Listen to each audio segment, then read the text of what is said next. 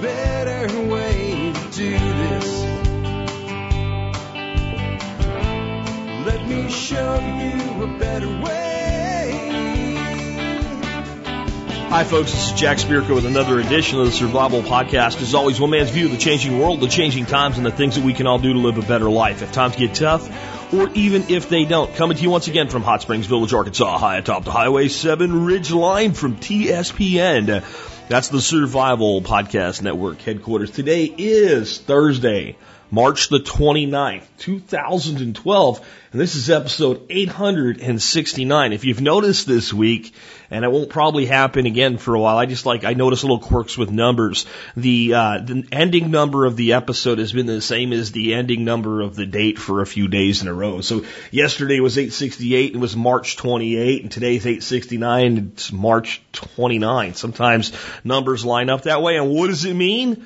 Absolutely nothing reminding you that because of course this is 2012 and 12, 21, 2012. The world is supposed to end. I, I'm kind of disappointed. I know I'm going off track of the typical uh, intro segment here, but I just have to say this, right? So yesterday I get one of my favorite catalogs to get uh, the Cheaper Than Dirt catalog. I love when that one comes. It's got all these ammunition deals and all these new guns and stuff. And they had the AR-7 survival rifle for 199 bucks. I thought, you know, that's a good deal and all. And then I look and I see at the top, it's like a counter and it says like X many days and hours and minutes.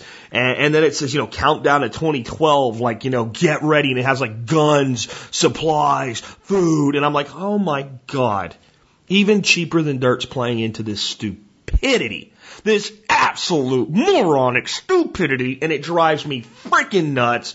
And I'm going to tell you something. I know a lot of people that are out there that listen to this show are in the industry. You sell long-term storage food. You sell shelters. You do all that stuff, right? And that's great. And there's a place for that in the market. Then you need to build that based on value and reality. And those of you that are dumbasses, that are dumbasses, that are scaring people into doing this stuff, you know what?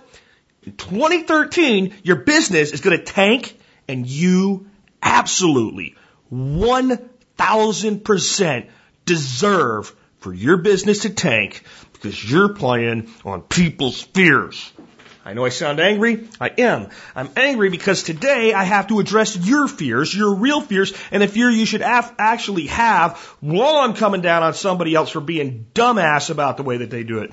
Today I have to talk about the economy. I have not talked about the economy for a long time.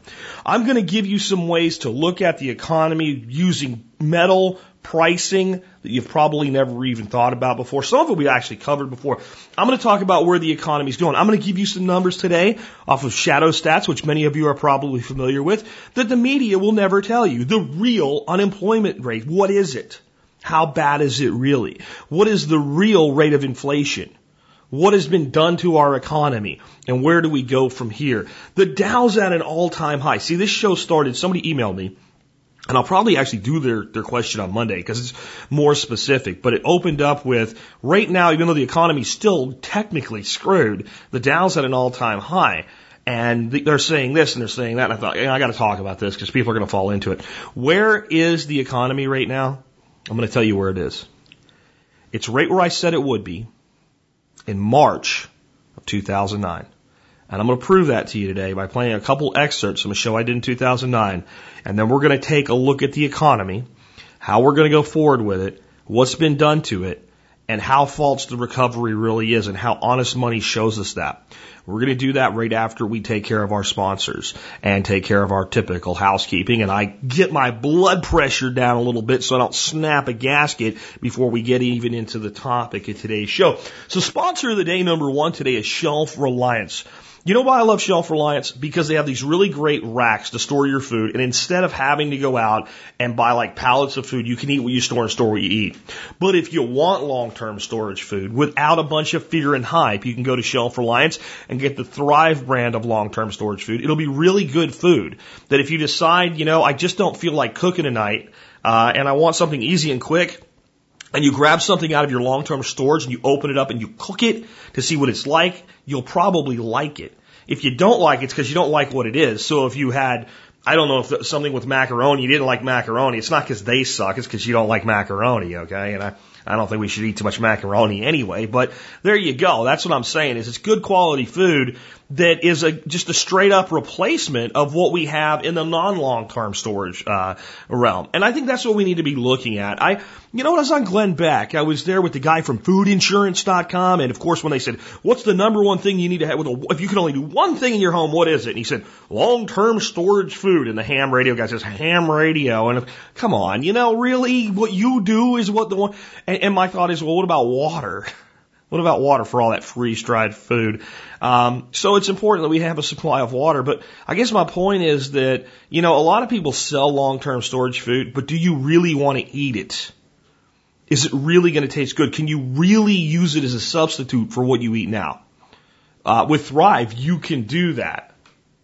Next up today, and this is going to fit right in with today's show, but again, it wasn't planned that way. Um, sponsor of the day number two today is silverandgoldshop.com. When I'm done with today's show, you're going to make silver part of your investment investments. You're going to do it. If you don't do it, it's only going to be because you don't have any money to invest in silver. That is the only way you're going to be able to prevent yourself from buying some silver in the next few months. I don't want you to freak out. I don't want you to go take $5,000 tomorrow morning and buy a bunch of silver with it. I'm sure my sponsor would love that. Hey, I'm about to start selling silver in the uh, tspcopper.com shop. Uh, I would love it if you did that financially, but I don't want you to do that. I don't want you to act in fear, but I want you to methodically continue to add hard money to your investment portfolio. And I want your investment portfolio to be your house, your car, anything that's going to outlast the typical way America does business. Anything that's going to be here for you even if the systems fail. I want you to put in there. And I want you to put some of that into silver and gold. And one place you can find some really cool products to do that with is silverandgoldshop.com. So check them out today. Again, silverandgoldshop.com. The wonderful Mary Beth Maymont. She will take care of you. She will be honest with you. And if something happens like, I, I mean, I don't know that this happens all the time, but I've heard this from quite a few people. I put an order in. The price of metal went down between the morning and the evening. She didn't ship till the evening. And since the price of the, the coins went down, uh, or silver went down a dollar an ounce, my order was adjusted down. I ordered five coins. She took five bucks off the order. I, I've never heard that. I, I, I've never heard anybody in the metal industry do. I'm not sure how you you do that, honestly, because now I got to do a refund. But she's done it, and and God, folks, that speaks for honesty. So check out silverandgoldshop.com. Next up today, I want you to uh, consider uh, hooking up with me if you haven't done so on Facebook, Twitter, and YouTube. Just go to the Survival Podcast, click the links there for those services, and you know friend me up on Facebook. Actually, you know, join my fan page on Facebook. Hook up with me on Twitter. Uh, guys, if you do that, you'll get information from me that doesn't usually get on the show. And the YouTube stuff, we got a ton of video coming. I don't always say that, but see what happens is then what happens is I actually do give you a ton of video. I'll put out like 12 in like two weeks. And then there'll be like this big dry spell and like another big avalanche will come through. Well, the avalanche is getting ready to come. We got a bunch of stuff. I got a new hollow sight from Bushnell's to review for you. I got a great little scope for your Rugers, uh, your Ruger 1022s, your Marlin 22s and things like that to review. Something that's finally made me say, you know, maybe it's not always got to be a fixed four power. I've got my swells booming. I've got to do some stuff for, so there's a bunch of stuff coming to YouTube. Make sure you sign up to uh, to get updates from me on YouTube as well. Last but not least, consider joining the Member Support Brigade. That's all I'm gonna say about it today. Uh, I want to get into the topic. So the first thing I want to do for you is I want to play for, for you an excerpt uh, from a show I did in 2009, March of 2009. And it was about what I called financial addiction and false recovery. So here's a piece of it. Remember, back in 2009, I was in my car driving surrounded by ass clowns on the freeways of Dallas, Texas between Arlington and Frisco. Speeds from one to 80 miles an hour. So the sound is going to be different, the quality is going to be different, but listen to the content and listen to what I told you back then and what do you see how it relates to what we're doing today? To get the drug addict through his recovery process off the methadone and onto reality.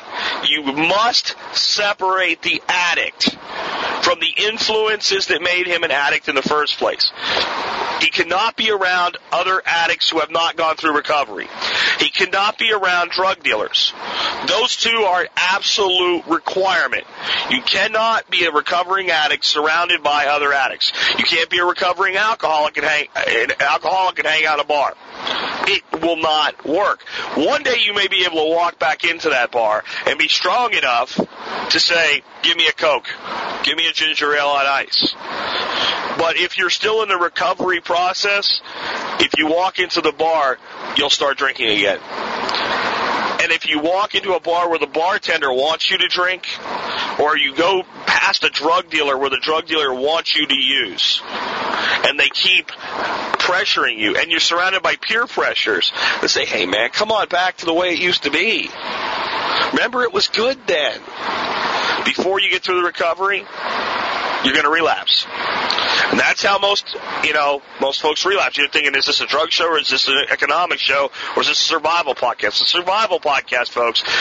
Stick with me because here we go. Here's how we make the bridge. We have a dealer in our society.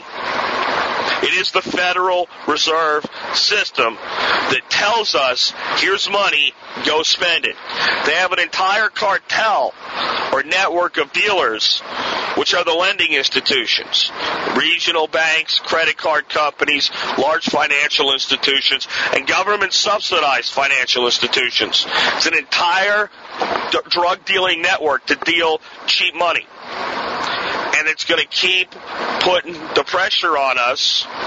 And we're all recovering addicts here. Hey, come on. Home loans are 4.9%. It's a great time to buy. And it is a great time to buy, and that's the danger. What they're trying to do is turn the money faucet back on to get everybody spending again. Because if we just got everybody spending again, it would repower and refuel the economy. And all that will do is get everybody high again. It'll push the balance of our stock portfolios up. We'll start to see the money flow. We'll start to see the average person driving a new car again instead of a car that's four or five years old. And everybody will go back to being a crack addict on the money. And when that happens, because of the way we got into this mess, that's where the danger is going to come. And what's going to happen when that day comes and the money starts to flow again is an inflation spiral upward like we've not seen, honestly, in this country for ever. I, think this will be the worst inflation we've ever seen in the United States ever. Now, I don't think it's going to be Germany, Weimar Republic inflation. Not this time. I, I think we might be setting ourselves up for the bottom of the barrel, you know, the final uh, crash of the addict in the next cycle. It could be one more after that. I don't know. I just don't see it yet. I don't feel it yet because of the way I see things playing out. And there's two things that are going to drive this inflationary process. One, the Fed continues to grow the money supply. Now, I'm going to link to an article that says I'm wrong about that. That says it's growing but nowhere near as much as they say it is. And I'm going to do that for a reason. I want you to look at the graph in it. And what you're going to see is that the total money supply, the M3, which is all the U.S. dollars in existence, has been in decline since July. And I want you to look at that and go, wait a minute, this doesn't make any sense at all. During that time, the Fed pushed $2 trillion into the economy that they won't even tell us where it went. The governments throw 700 billion at this bailout, 800 billion at this bailout, all this money. The money wasn't just taken from one place and moved to another. It was all created. It was all part of inflating the supply. They stuffed banks with money from one end of the economy to the other. There's another backdoor couple trillion dollars that we haven't been told about. In addition to the two trillion that Bloomberg and the Senate and the Congress is asking the Fed to disclose where it is, what are the terms, but yet the money supply fell. It didn't just fall. Now, everybody's reporting in the news now like it's been falling in January and February because the uh, the banks are opening up their lending. But you'll see it fall all the way from July. You go, well, that makes sense. There's less money. But no, there wasn't less money. People lost money, but when somebody loses money, somebody makes money. That's the way the economy works. The dollars don't, you know, blink off into nothingness. They change hands. Money is energy. It's not created. It's not destroyed. It only changes in form. It's important that we remember that because the Fed breaks the rules by creating more of it without having a corresponding index to create it from. And what I mean is, not only is there no gold standard anymore, we don't even say, okay, well, the output of the U.S. is X, so we can only have so much in Y dollars. We just make it whatever we think needs to be done. So what we have to ask ourselves is where did all that money really go? Now I'm going to sound a, I'm going to sound a little bit tinfoil hat here, folks. I think it was um, I think it was converted and disappeared and money laundered. That's what I think happened to it.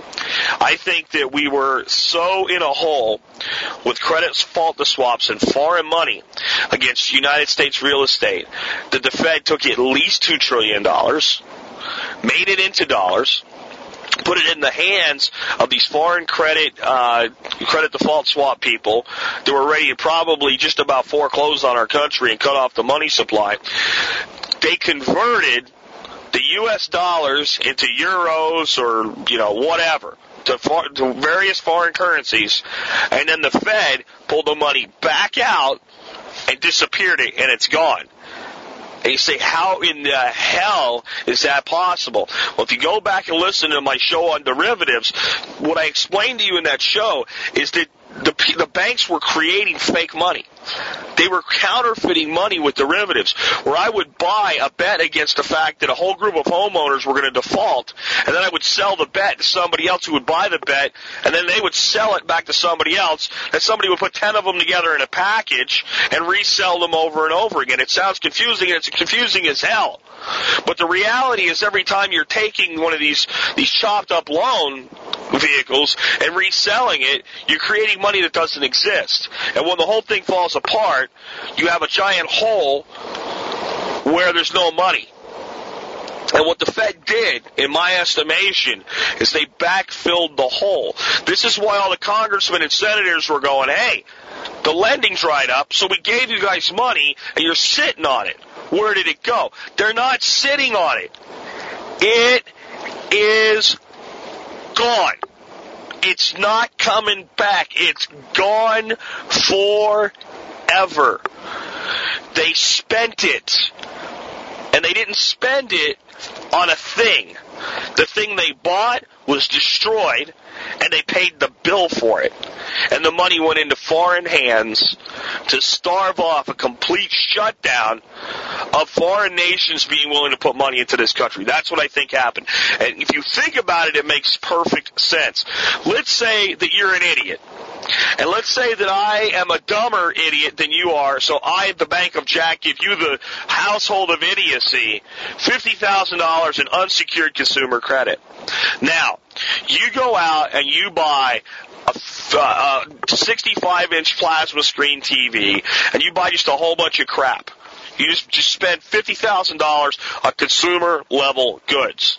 Ten years later, you owe me $60,000 because of how slowly you've been repaying your $50,000 line of credit back. All the stuff you bought is now gone. It's broken down, it's old, it's been recycled, it's been donated, it's been given away. You haven't valued it, or even somebody broke in your house and stole some of it. You had a fire. I don't know. But five years later, you owe me 60 instead of 50. You've already paid me a bunch of money back, but it was only enough to starve off some of the interest. And now you have no underlying asset because it's gone.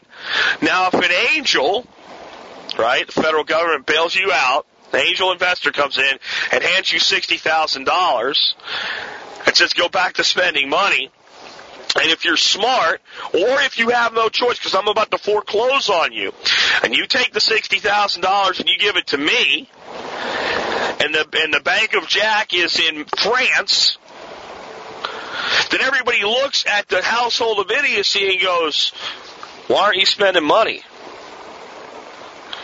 Well, you don't have any money, do you? Well, why don't you have any nice things? Well, you didn't have any nice things already. You don't have any money to buy anything with.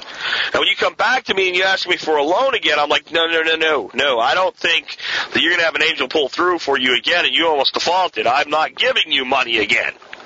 You actually might want to go listen to that. That was episode 156 of the Survival Podcast. We weren't anywhere even near a year old yet when I did that show.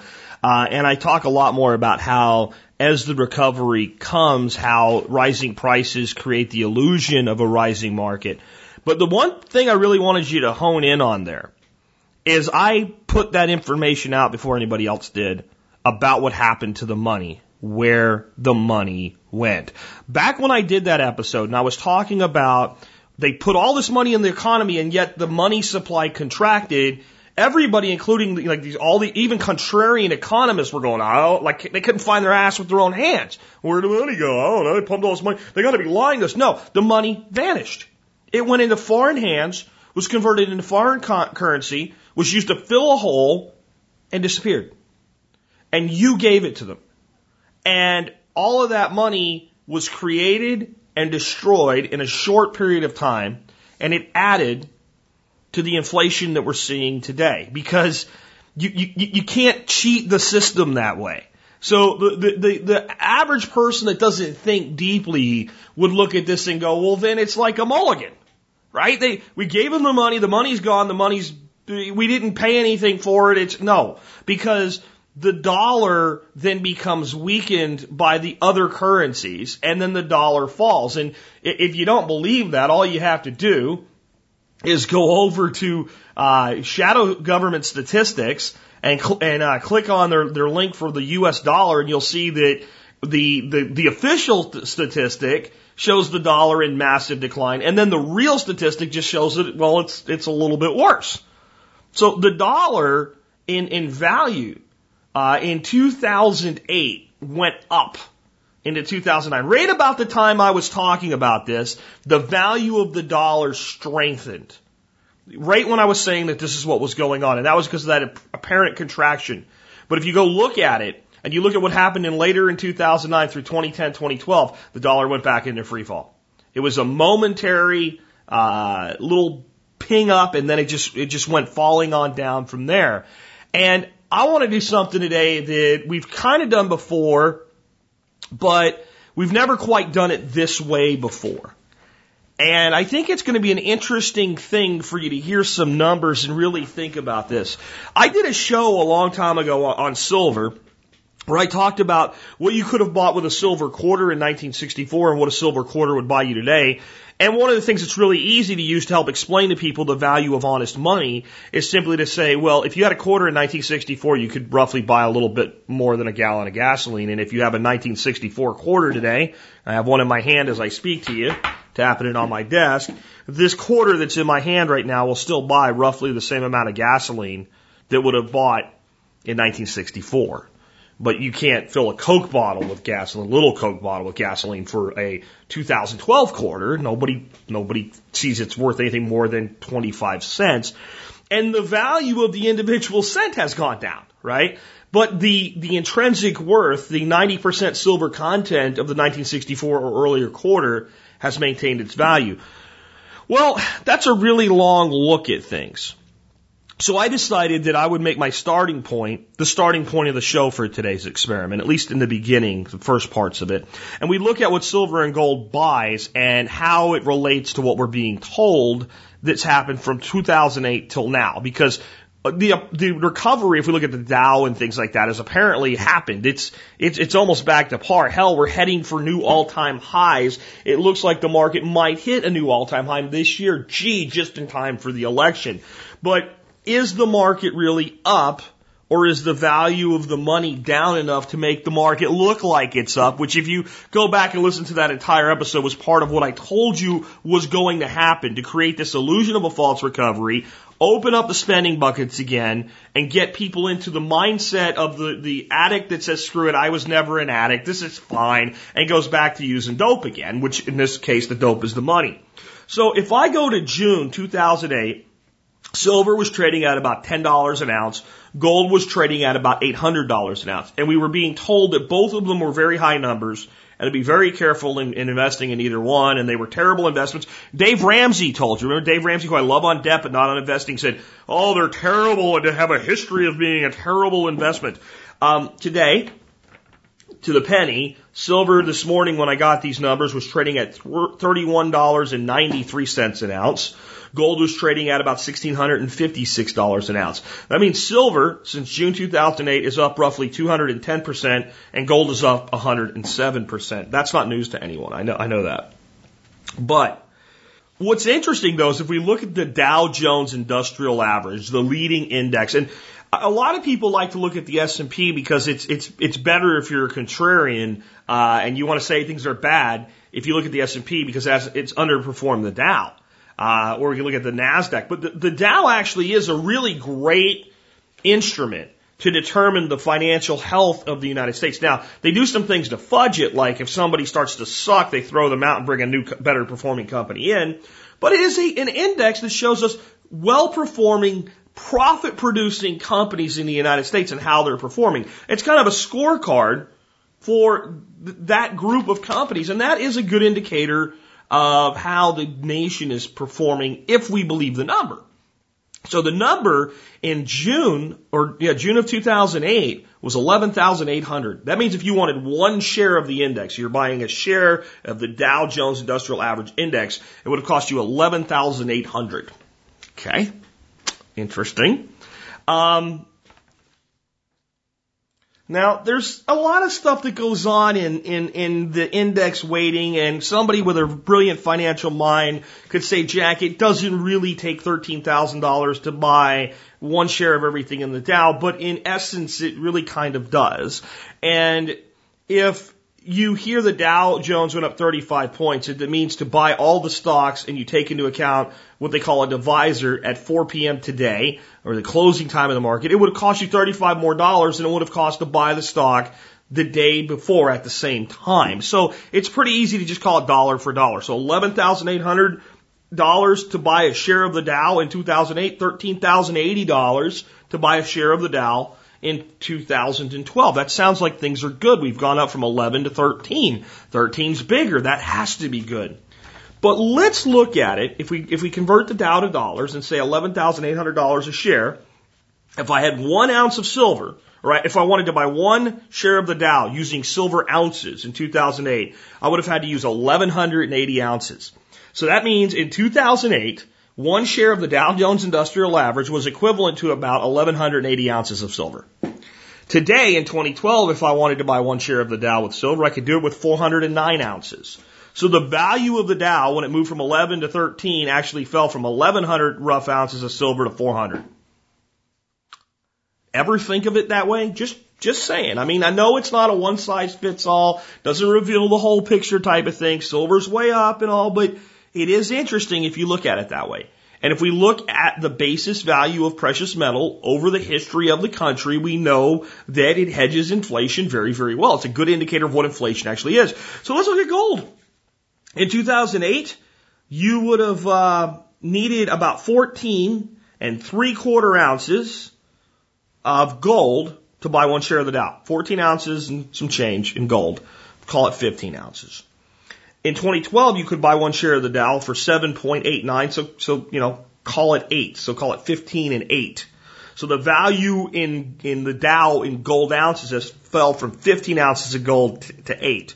More accurately, 14 and three quarters to 7.8 ounces. But about seven ounces of gold value per share lost is a way to look at it. Let's look at something even more interesting. If we use, uh, we say a home in America, you can buy a decent home in America today for $150,000. I've never actually spent more than $150,000 on a house. Uh, I sold a house for more than 150, but I've never spent more than 150 on a house. So we say a $150,000 house. If I wanted to buy a $150,000 house using silver, I said, dude, will you take silver? And the guy's like, yeah, I'll take silver. Fine. I can cash it out. I don't care. Uh, and in 2008, if I wanted a $150,000 house, I would need, a, you know, about 10 bucks an ounce. I would have needed about 15,000 ounces. 15,000 ounces of silver would have bought me a $150,000 house in 2008. In 2012, I can buy that same house with $4,712 in, or 4,712 ounces of silver. So one way to look at it is the buying power of silver has gone up. But another way to look at it is how much value has your house really lost and how is it hidden from you because we priced it in US dollars, which have what the Fed calls elasticity. We need elasticity so we can adjust things. That means we need to be able to lie and lie on a global scale by pumping our dollar, which backs all the other phony money, in and out based on whatever we need to do at any given time. So another way to look at this is if you had a $150,000 home in 2008, it was worth 15,000 ounces of silver, and today it's only worth 4,712 ounces of silver. That's the value your home's actually lost when we use honest money as a gauge. If you prefer gold, that $150,000 house could have been bought with 187 and a half ounces of gold in 2008, and today could be purchased with 90 and a half ounces of gold. So the value of a $150,000 home in America between 2008 and 20, uh, 2012 has fallen by about 90 ounces of gold. That's the value in honest money. Um, that's interesting, isn't it? And, and it's something that most people will never hear because, trust me, your government and mainstream media does not want you to hear that. I, I think most contrarian investors and alternative news sites that know the economy sucks wouldn't even put it to you that way. And when we start to look at the real value of a dollar in silver and gold, we start to learn some, some really interesting things when we do that. And we can do it with some real basic math and see, well, what's a dollar worth? Everybody wants to look at silver and say, well, now silver's worth $31.93 or gold is now worth $1,656. Well, what if we turn it around the other way and say, what is a dollar worth in relation to silver. How, how does that fractionalize out? And I don't want to throw too many numbers at you, so let's not even do gold. Let's just do silver. And basically what we know is that when silver was $10 an ounce, that $1 represented one tenth of an ounce. So a dollar became equivalent to, let's say, a dime versus an ounce of silver. If a, if a silver ounce was considered a, a value of one dollar in, in 2008, then a paper dollar was worth a dime. See how that works? So, you know, you get those U.S. silver eagles and they say one U.S. dollar, one ounce of 999 pure silver. If we take that silver eagle at its face value, your dollar's worth a dime. Flash forward to 2012 and you get 131st. 131st of a dollar's value in the paper dollar. Basically, that means in relation to the, the concept of a one ounce of silver being a dollar in a, in a silver currency system, that a, that your, your, the value of your dollar fell from a dime to 3.2 cents in four years. That's another way to look at it.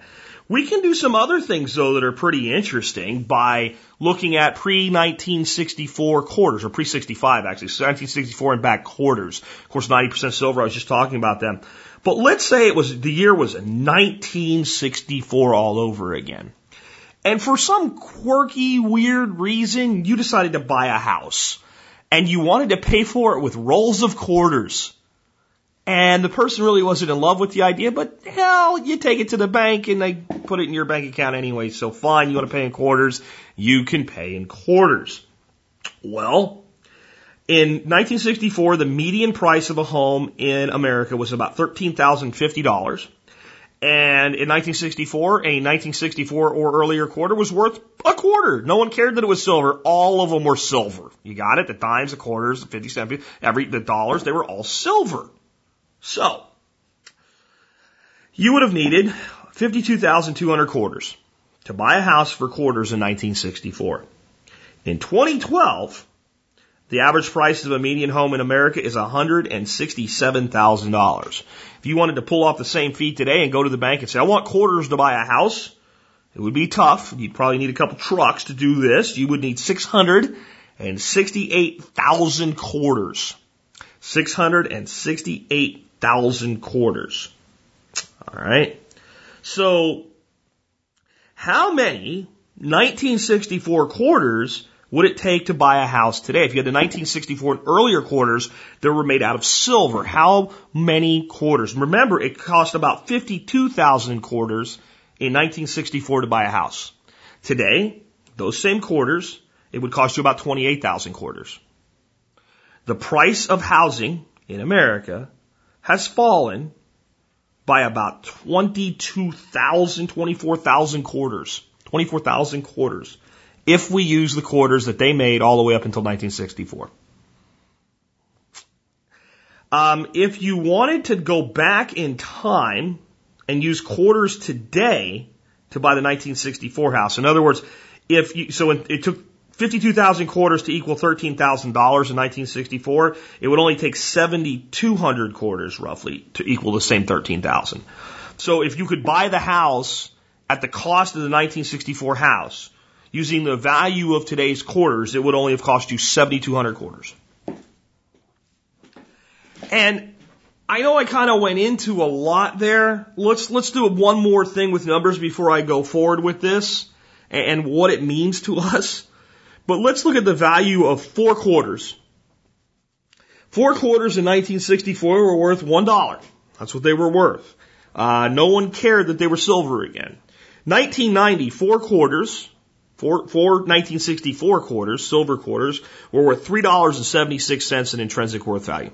$3.76. So they went from a dollar to $3.76 in value from 1964 to 1990.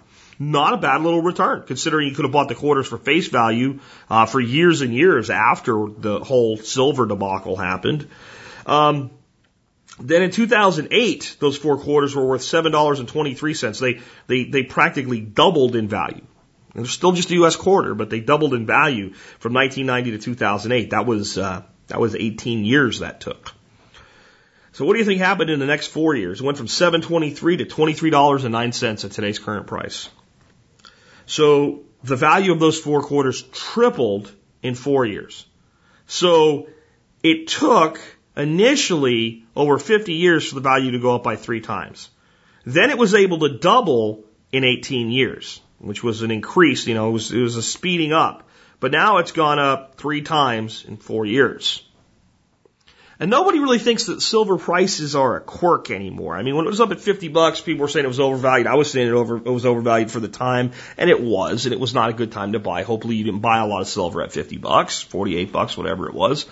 Um, but at this point, silver's found a strong floor between about 28 and $32. It doesn't doesn't divulge much from that anymore. And we know that silver's being suppressed, so its actual value actually is probably higher than it is because there's a ton of short holdings on silver to suppress its value because, frankly, the bankers are afraid of it. They're afraid of what happens if it explodes.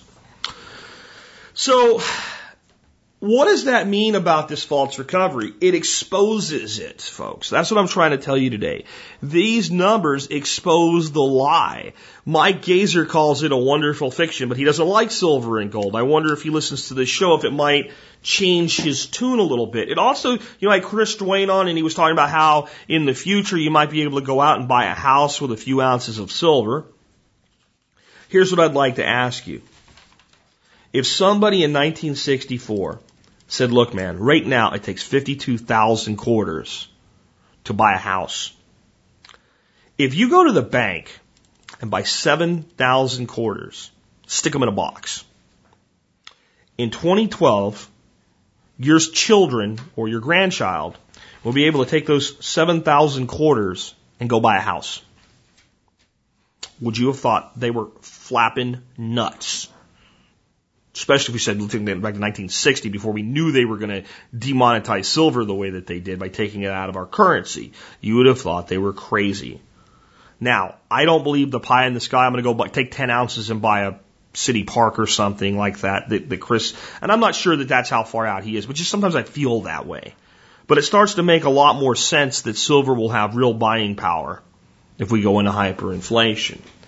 Uh, or if we even go into sustained high inflation or if the false recovery eventually plays itself out and blows up on the other side.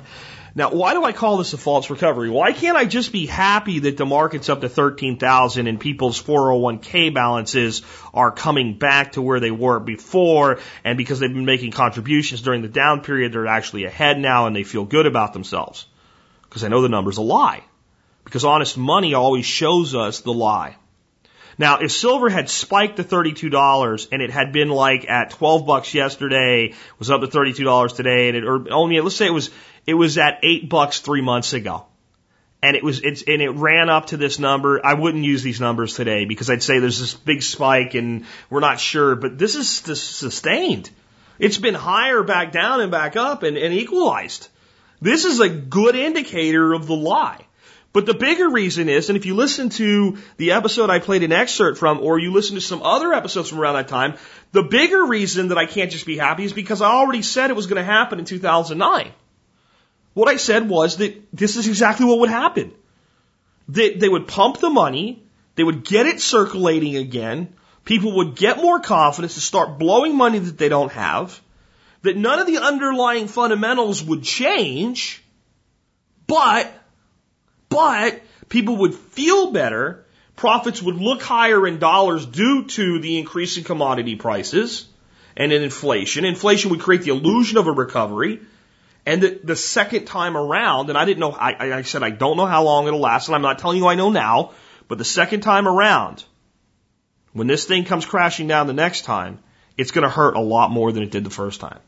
And it's going to be, have much more severe consequences.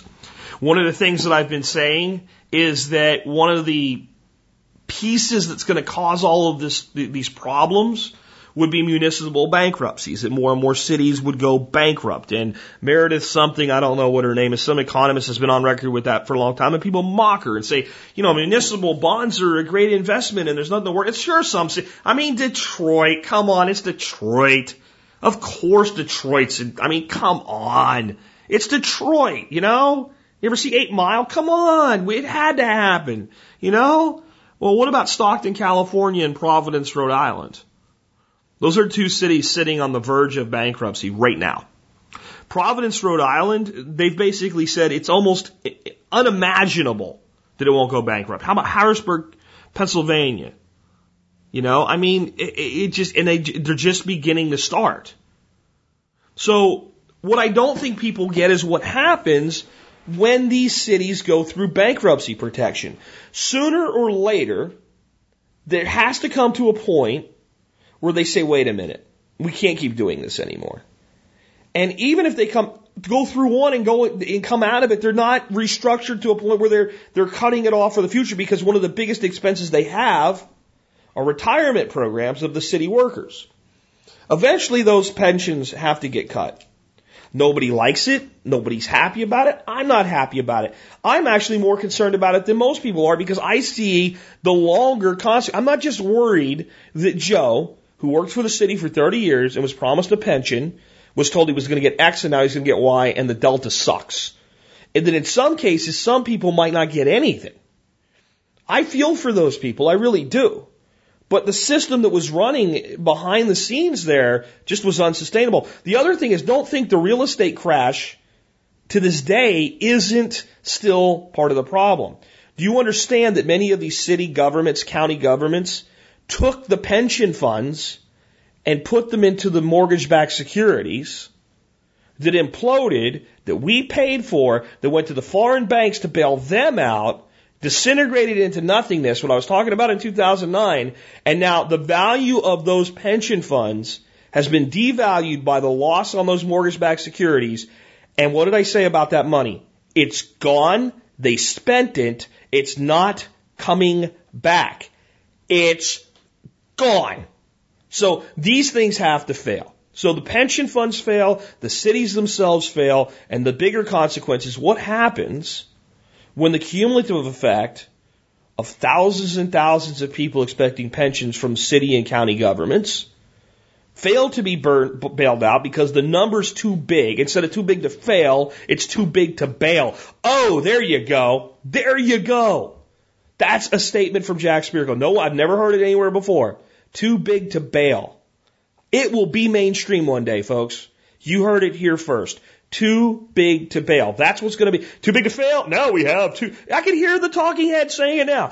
Well, we all remember years ago when we heard that certain banks and certain institutions were too big to fail. Now we're hearing a new phrase. Too big to bail. That's right, as hundreds of cities declare bankruptcy across the United States, state and federal government agencies say they're too big to be bailed out. There's not enough money to do it.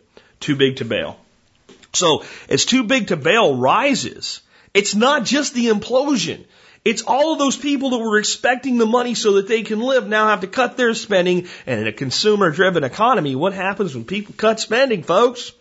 It begins a spiral. And this is what people I, I, I don't think they get. We are holding this thing together with so many lies, with so many fictions, with so many fallacies, with so much cooking of the books. And every central, it's not just us, every central bank in the world is doing this. And it's like a great big giant blanket or a quilt. Okay? But instead of being built in like a net meshed fashion, it's built in a simple weave. And what happens when somebody pulls a thread that's hanging off the bottom of something like that? It just starts to unravel and you, you can't put it back together again. All you can do is keep pulling. And every time you pull one row and you think you're done, another row comes out and another row comes out and another row comes out and it just starts to disappear. The quilt that was becomes a ball of string or actually a tangle of string and no one can ever put it back together again. It's, it's done. You have to start over. You have to make a new blanket or a new quilt. Well, that's where we're headed. That's where we're headed. And you, you want to know why I, I tell you to invest in silver and gold. I don't know what else to tell you to do. Now, again, I'm not the all-in guy. I am telling you, do not panic, do not freak out, that we have time, that there's a lot of crap that's going to happen before that string starts getting pulled on. But we can see it now, okay? Before they had it covered up and they had a little piece of tape on it. We can see the end sticking out now, and people are starting to pick at it. And they're starting to see a ravel or two come out. And it's only about how many of those little loops can come out before somebody just loses it and can't take it anymore. Confidence fails or interest, interest rates rise or people lock up the money, refuse to loan it or the Fed can't buy it. There's a million ways it plays out. But basically what that is somebody goes, I can't take it anymore. What's under there? And yanks it. And it starts to unravel. And that's what happens. And I've been having some back and forth conversations with Chris Duane, and he sees this all as a good thing. And I think getting over the fear is important, but do you know what you're afraid of before you get over being afraid of it? And I'm not sure he does.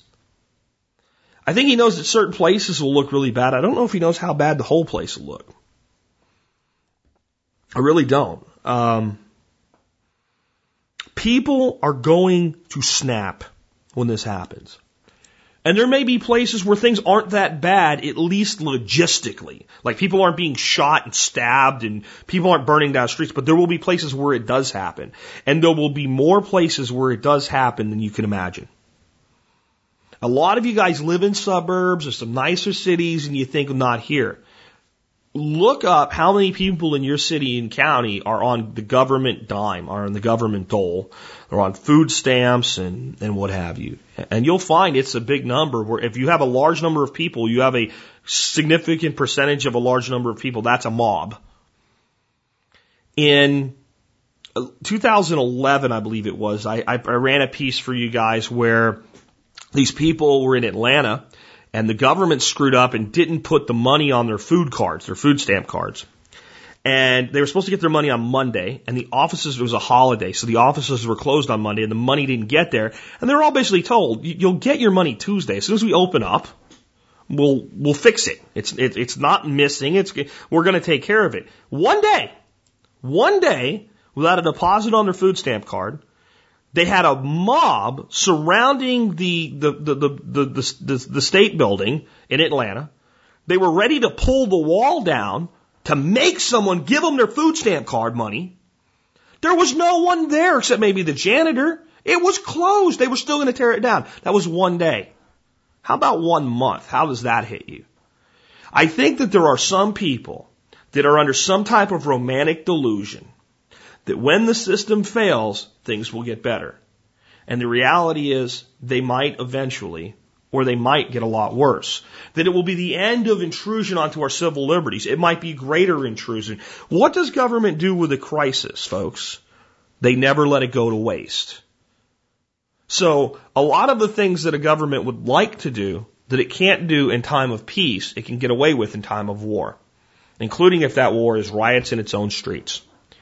And people that would normally say, no, you cannot do that, who have some semblance of order left in their life, won't care how many boots go on how many throats if it's to keep somebody from burning their street down.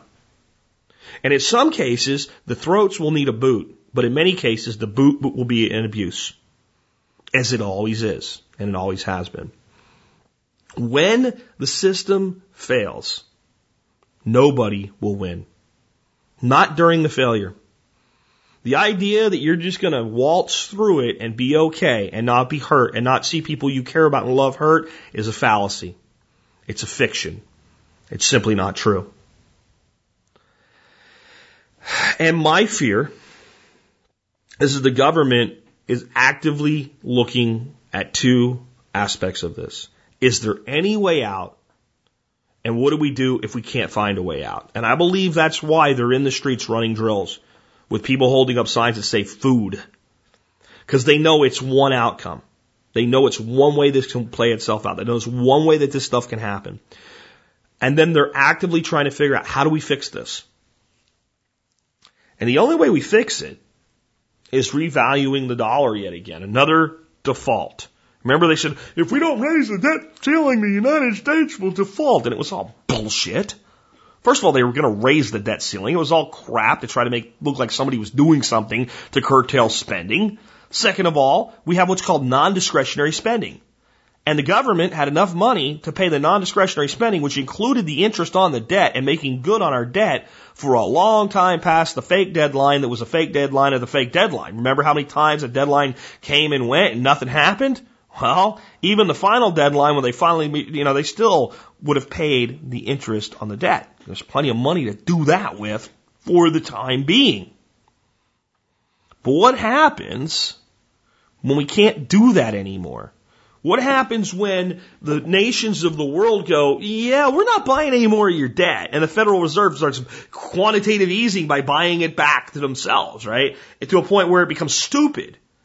And then they say we can't do 100% of it. We gotta let somebody else buy. And then, and then, you know, somebody like, I don't know, Germany says, yeah, we'll buy your debt. Uh, let's see, uh, 9% interest is what we're gonna want.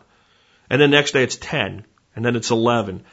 Don't think it can happen? Look at Italy. Look at Greece. When you owe a lot of money and you can't pay, you have to pay more for the money that you're never going to repay anyway. So at some point, the powers that be have to look at this. And they have to say to themselves, how do we keep the whole thing from completely imploding? And this is where Chris says it needs to happen.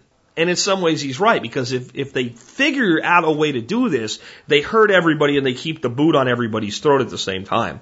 But one way you do this is you say, the United States is going to create a new currency to solve the financial crisis, and you back it with gold and silver. And there's a million ways to do it. And everybody goes, yay, we're back to honest money because you're dumb. And you look in your bank account one day and there's a hundred thousand dollars in your bank account and you're happy. Yay! And now you got a hundred thousand dollars in gold money and silver money and it's honest money and maybe they even bring back real copper coinage to the treasury and they say we're on a trimetallic standard, fractional, you know, uh, of one of the other. You know, gold is X, silver's Y, and copper's Z. And now we have honest money again and you still have a hundred thousand dollars. You think, yeah, that's good. They fixed it. And a year later, it buys you maybe sixty-five to seventy thousand dollars worth of stuff, even though it says a hundred thousand dollars. And a year after that, it buys you maybe forty to fifty thousand dollars worth of stuff, even though it still says a hundred dollars. And the stock market numbers look really good. Because the numbers on the face of the paper stay the same, but the underlying value is exposed for what it is. And then what happens is now we can turn to the debt and make a big chunk out of the debt by using new, stronger money to pay off the debt that was incurred with old, weaker money. And we hit a reset button and we start the cycle all over again. Does anybody win if we do that? Bankers win, politicians win, people in power win, and everybody else loses. Does anybody win if the system falls apart? Initially, nobody wins. So which one do you think they're going to try to do? So, when you're saving your silver and gold, folks, it may not be so that one day you can go out and become a new lord of the manor by buying a city park. And it may be. I don't know which one it's going to be. I don't know which one it's going to be. But I can tell you that in one scenario, you're protecting wealth, and in another scenario, you're building wealth. And not doing it in either of the other scenarios is allowing your money to be destroyed while you hold on to it. Now, again, I want to end this today with, with another call. For God's sakes, don't freak out. Don't send me an email and go, I have $40,000 in the bank and I want to get rid of it into something else before inflation takes it. We have time here. We have more time than all the people that want to sell you shit want to tell you. Because this cycle is right where I said it would be. And we have a long way to go to get everybody all in on the table again. And we have to get everybody all in on the table so the elites can figure out which one of the two end games they're going to play and move their money to the new developing world, which is Asia. It's not conspiracy talk. If it was, Jim Rogers wouldn't have his children learning Mandarin Chinese, which he's been doing for a long time. People with the kind of money he has know where this thing is going better than I do. So when you look at where they're going with their money, that's where everybody's going that has that kind of money. Peter Schiff has moved everything he's doing offshore and into Australia. Your government is preparing to make sure that you do not have the option the rest of the world has. And it's continuing to make sure you don't have these options now. Do you know that if you are a citizen of any country in the world, and there's more than one person doing this, Peter Schiff just happens to be one, you can call up Peter Schiff's company and they will set you up with a bank account in Perth, Australia, and there will be money in gold in the bank. And you'll have a checkbook and a MasterCard. And when you write your check for Australian dollars or Canadian dollars or whatever, an equivalent value of gold will come out of your account, be cashed in, and the cash will go to the person. And when you make a deposit, they'll buy gold and stick it there for you. You can go spend gold anywhere in the world and earn money anywhere in the world and have it immediately converted to gold in your bank account, the same as making a deposit in the bank right now with US dollars. And any citizen of any country in the world today can phone up that company and many others like it and set up an account like that, except citizens of one country. Guess which one it is? Land of the free, home of the brave. You are the only citizens in the world where you can't set that type of an account up. How does that make you feel? Do you think, do you think they're really concerned with taking care of you or do you think they're concerned with maintaining power? People say to me, will they ever seize the gold and silver? I don't know. Have it anyway. They won't be able to just take it. In some form or another, they'll have to buy it. That's what they did during the gold confiscation under FDR. And guess what? A lot of people kept their gold and not one person went to jail for keeping their gold. Not one. They were threatened. In fact, when they, when they lifted the ban on owning gold, the, one of the guys, I can't remember his name now, but when he was campaigning, he would stand up holding a bar of gold and say, I dare you to put me in jail. I dare you to put me in jail. Legalize gold. And if you think it's right that you have this law, I'm holding it in my hand right now. Here it is. Come get me. They never even came and got him. And there is something to say for if this is, because if they revalue the currency, we have civil breakdown. And if they don't revalue the currency, we end up with civil breakdown. It's just that one ends up being a lot worse than the other because less people are fooled. But what's his name? Malik Shabazz or whatever, the guy from uh, the new Black Panther Party. You know what he just said about Detroit? They're talking about putting it into receivership because it's going bankrupt, right? And that's not Detroit. It's um, yeah, Detroit.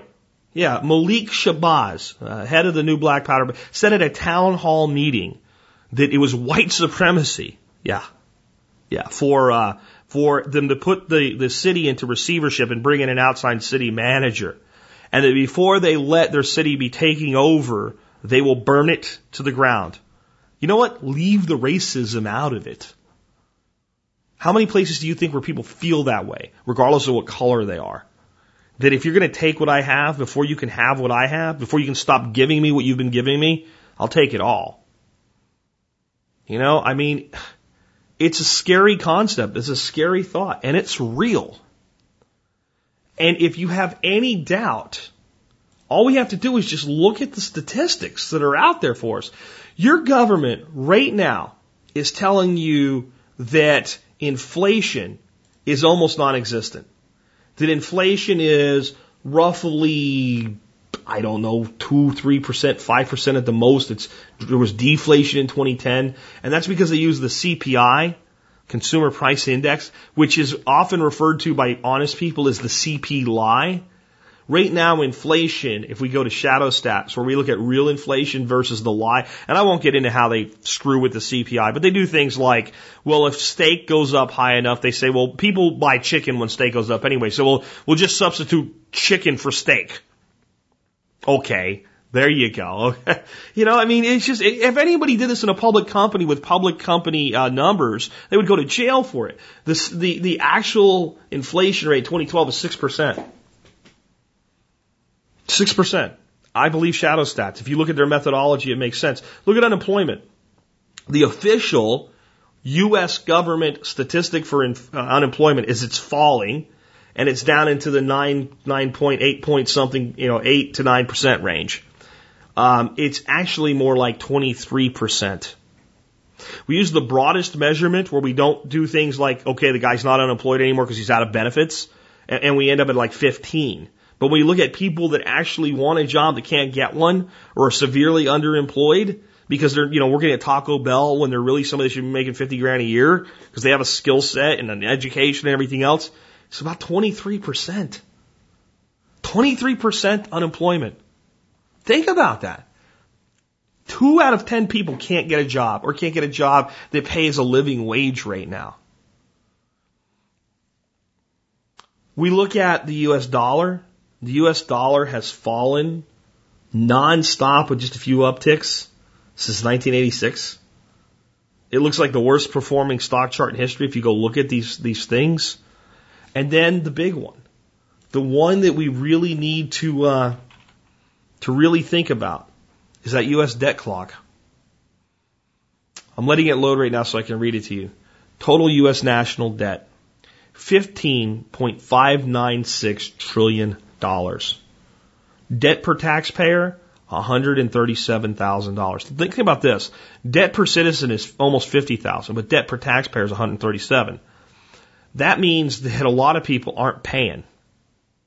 You say, well, there's kids in there and all, but there's also a lot of people in there that they count as taxpayers that aren't paying. You and I are going the, the people that work and earn a living and have to actually pay this bill are, are in it for a lot more than $137,000. Federal spending right now, 3.5 trillion annually. Federal budget deficit, 1.3 trillion. That means if everything stays the way that it is and nothing accelerates, which of course is not the way that it's happening, that the debt by this time next year will be 16.9 trillion. I asked you, I asked you in an earlier show this week, what, what number's too big? When do when does the rest of the world, what does the United States citizens look at that and go, "Oh my God"? It's um it's a point where we have to just accept the fact that we're screwed. And that no one has the will to fix the problem. And there's not going to be a true solution. There's going to be one of two different types of impending doom for the U.S. consumer that we've lived this way for so long that we now actually have several generations of people that believe we're entitled to it. And what do people who feel entitled to something do when you take away their entitlement? Snap a gasket. So what do we do? Well, one, put some of your money in gold and silver. This is why I tell you to do it. Because it's the only financial play that really makes sense to me right now. I don't think you should go put all of your money there. I think if you do that, you are a fool because things could spin on a dime and you could see silver at 12 bucks a year from now. You really could. That's what I'll tell you that people from Goldline won't. It's still a better long-term play, but don't go 100% there because that, then you don't have, if, what if that happens now? You know what I tell you if silver hit 12 bucks? Buy a crap load of it. People would say, if silver went to six dollars, people would be freaking out. I would be dancing naked on my roof if silver went to six dollars tomorrow. I would be going a lot closer to all in if silver went to six bucks. I don't know that we'll ever see an opportunity like that again, but I don't know what's going to happen, and I don't want to lie to you about that. I know what's eventually going to happen. I have different scenarios, and it's one of those, but I don't know how long it takes to get there. So keep building your future. Keep building your self-sufficiency and your self-reliance. Store your food. Have a clean source of water. Focus on your security. Take care of your family. Build, you might think this is crazy. Build a business. Build a business. There is another side to this. There is a rebuilding. People always rebuild. This concept that the U.S. is going to end up looking like a war zone and then Little House on the Prairie is nonsense. The genie's out of the bottle, folks. People know how technology works. They know what's possible. They are not going to just simply let it go to nothing and then leave it there. No matter how far it burns down, as soon as the fire's out, people will start trying to put it back together. Your fellow citizens and the powers that be. And I can't promise you a rose garden at the end of this. I can't promise you a better tomorrow at the end of this, but I can promise you a better tomorrow for yourself if you're prepared and if you think rationally and calmly all the way through.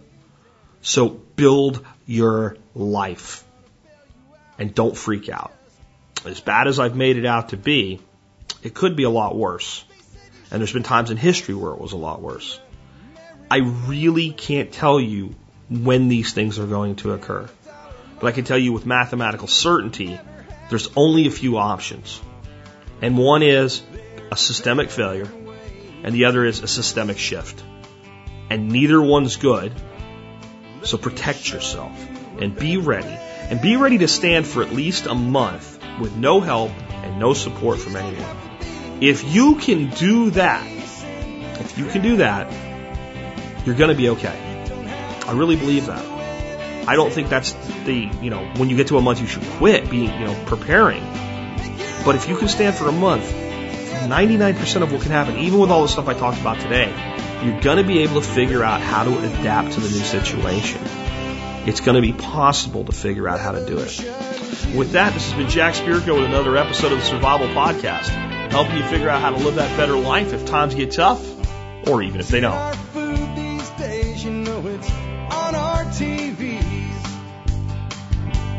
Sometimes we forget we are what we eat. I don't know the answer.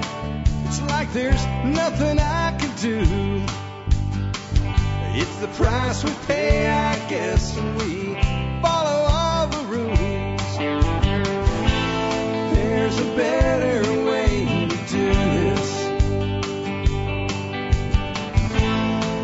Show you a better way.